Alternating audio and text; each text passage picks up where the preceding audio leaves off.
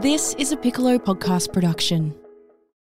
For our third episode of season three, we head to Kings Island Amusement Park for our second episode in a row about an incident that occurred in Ohio.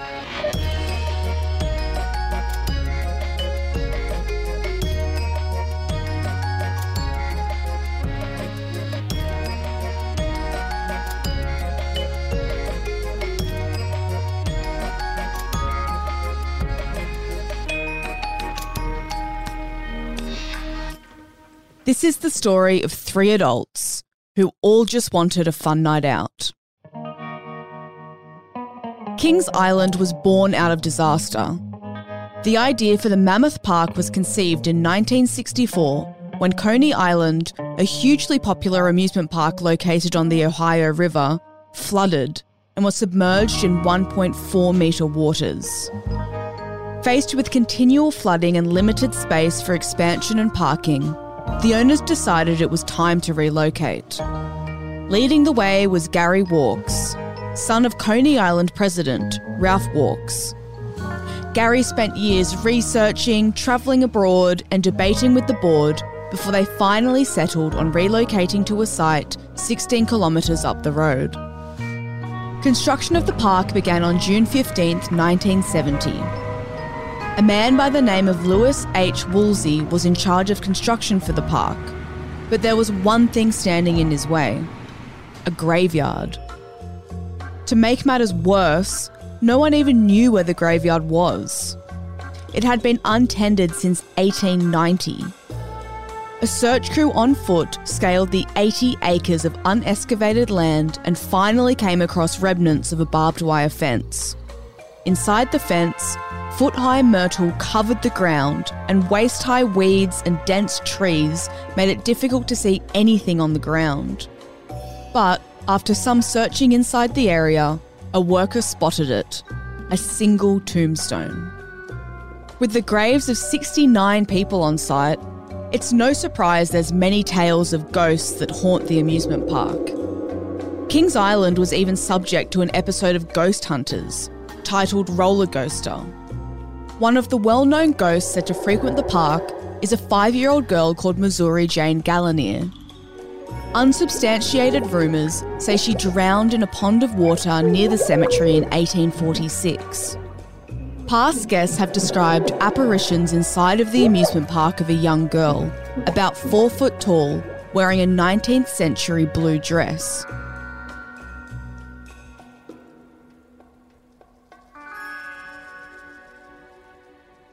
Kings Island was first opened in 1972 with a $31 million price tag. That's $214 million adjusted for inflation in 2022. In its first season, the park received 2 million visitors. That was double what Coney Island had received in its final year of operation. Kings Island rides are credited with invigorating the love of modern day roller coasters. The ride, The Son of the Beast, will induce a weak feeling in the legs just at the mere sight of its dips and height. It was also the first ever amusement park to sell pizza. When the park first opened, many popular TV shows used it as a filming location, such as The Partridge Family and The Brady Bunch. Even Evel Knievel, the coolest stuntman in the history of the world, successfully jumped 14 Greyhound buses at Kings Island clearing a record breaking distance of 41 metres, a record which stood until 1999. Woody Harrelson used to work there, and they even had Carmen Electra in the dance show. As we know through previous seasons of Fairground Fuck Ups, while so many people go through the turnstiles of these parks and have a great time, many of these parks have dark chapters to be uncovered. As we are about to find out, Kings Island has a dark chapter known as Black Sunday. It's Sunday, June 9, 1991, 8:30 p.m. One part of Kings Island is Oktoberfest, a tribute to the German beer drinking festival, opened with the park in 1972. The area resembles a German town with timber framed German style architecture. The Festhaus building is its central attraction. featuring live shows with several indoor eateries. Nearby is an outdoor bar that serves German beers and other drinks, with a portion of its seating area located above some water bordering Oktoberfest Lake. At approximately 8:30 p.m. in the evening, Timothy Benning, aged 22, and William Haithcote, aged 20, they were work colleagues and were there for a company picnic day. Were crossing a bridge when a freak accident happened. As they went over the bridge to go on one final ride, Benning reached into a bubbling fountain to splash water on his friend. Once Benning's hand touched the water, he went into a convulsion, losing consciousness before falling into the shallow water. His friend William Haithcote jumped in to pull him out. Immediately, Haithcote was shocked and convulsing. Upon hearing the screams, a park security officer, Daryl Robertson, aged 20, who had recently won an employee award for his dedication to guest services, jumped in, attempting to help, and went into a convulsion as well. Within seconds, three young men were in the water, all unconscious and fighting for their lives. Howard Heath and two others heard screaming and went to help. Heath touched the water, but by now the circuit breaker had apparently tripped because he felt no electric current. Heath and two other men pulled the victims from the water. Heath's girlfriend, Paula Earls, a nurse from Indianapolis, administered CPR on one of the victims and directed others to do the same. Emergency services arrived at the Oktoberfest zone of the park. Benning was taken to Bethesda Hospital, where he recovered and was released in a couple of days. In a sad, cruel irony, the rescuers, Haithcote and Robertson, died. But Benning survived, the person who first reached into the water.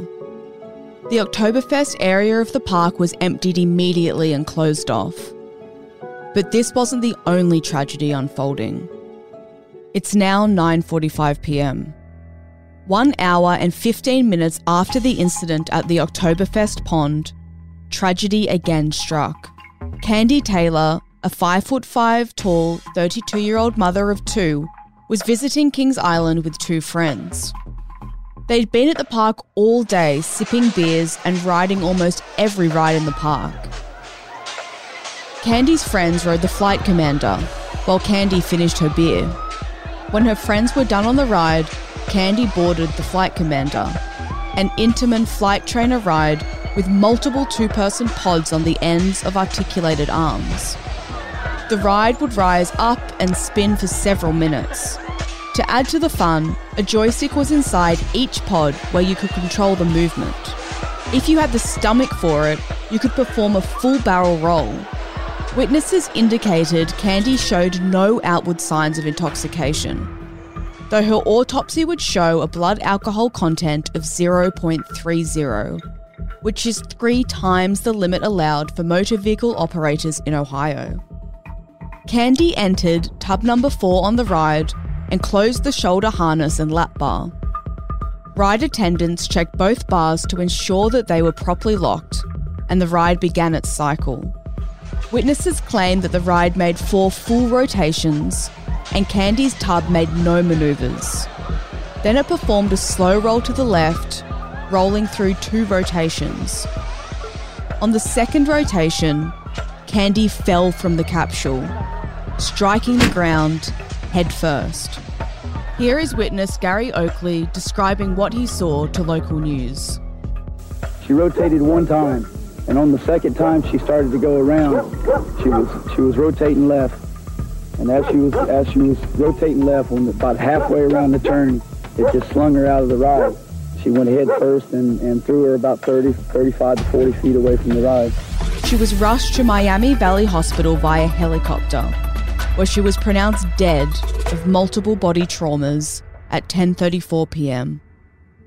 Park employees were baffled by both incidents Employees had been working in the pond where Haithcote and Robertson had died earlier that same day. How could the water have become so deadly in such a short space of time? How did Candy Taylor fall out of the ride she was locked into? Meanwhile, at Kings Island near Cincinnati, the investigation continues into two bizarre incidents that left three people dead.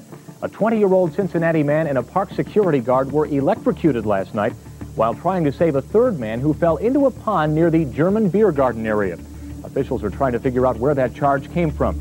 Less than an hour later, a Toledo woman was killed when she fell or was thrown from the Flight Commander, a twisting, turning thrill ride.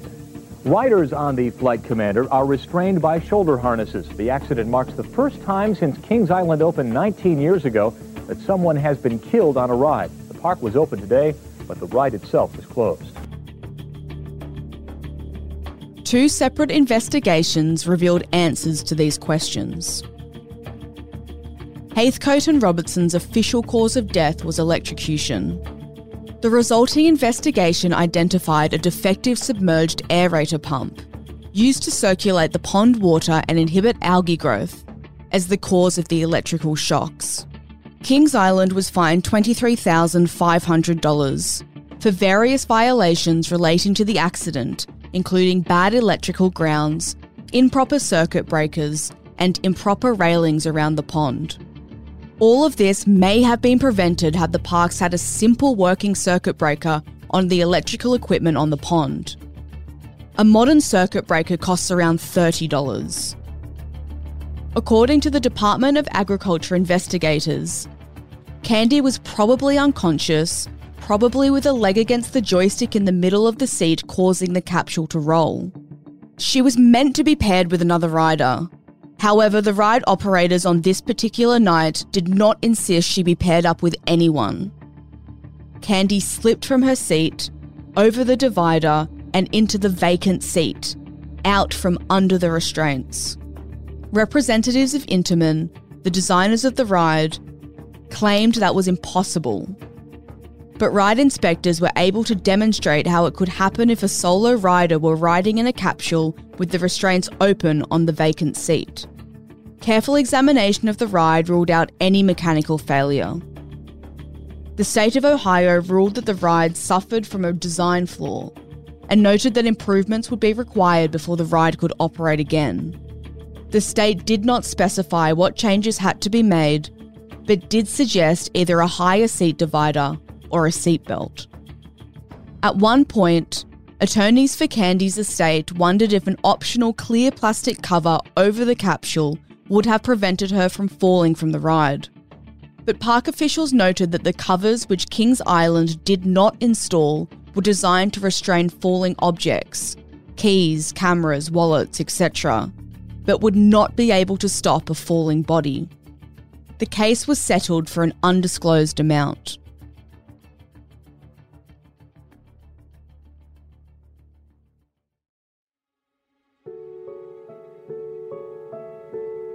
Candy's parents also sued the park. While they were not responsible for the ride, they had sold her the alcohol before she boarded. That case was settled for an undisclosed amount. The ride was closed for the remainder of 1991 and reopened in 1992. The aftermath was to install a higher seat divider in the tub and to put a guard around the joystick so you had to operate it with your hands. It could no longer be bumped by legs. By then, though, the Flight Commander ride already had a stigma. After several years of catering to very small ridership, it was removed. Shortly after Candy Taylor's death, the park paused selling alcohol on its grounds. However, that didn't last long, with its bars now in full operation again. We will return to Kings Island for another episode, as this is not their only fuck up. Thanks for listening to Fairground Fuck Ups. You can find us on TikTok, Instagram, and Twitter at Fairground Pod.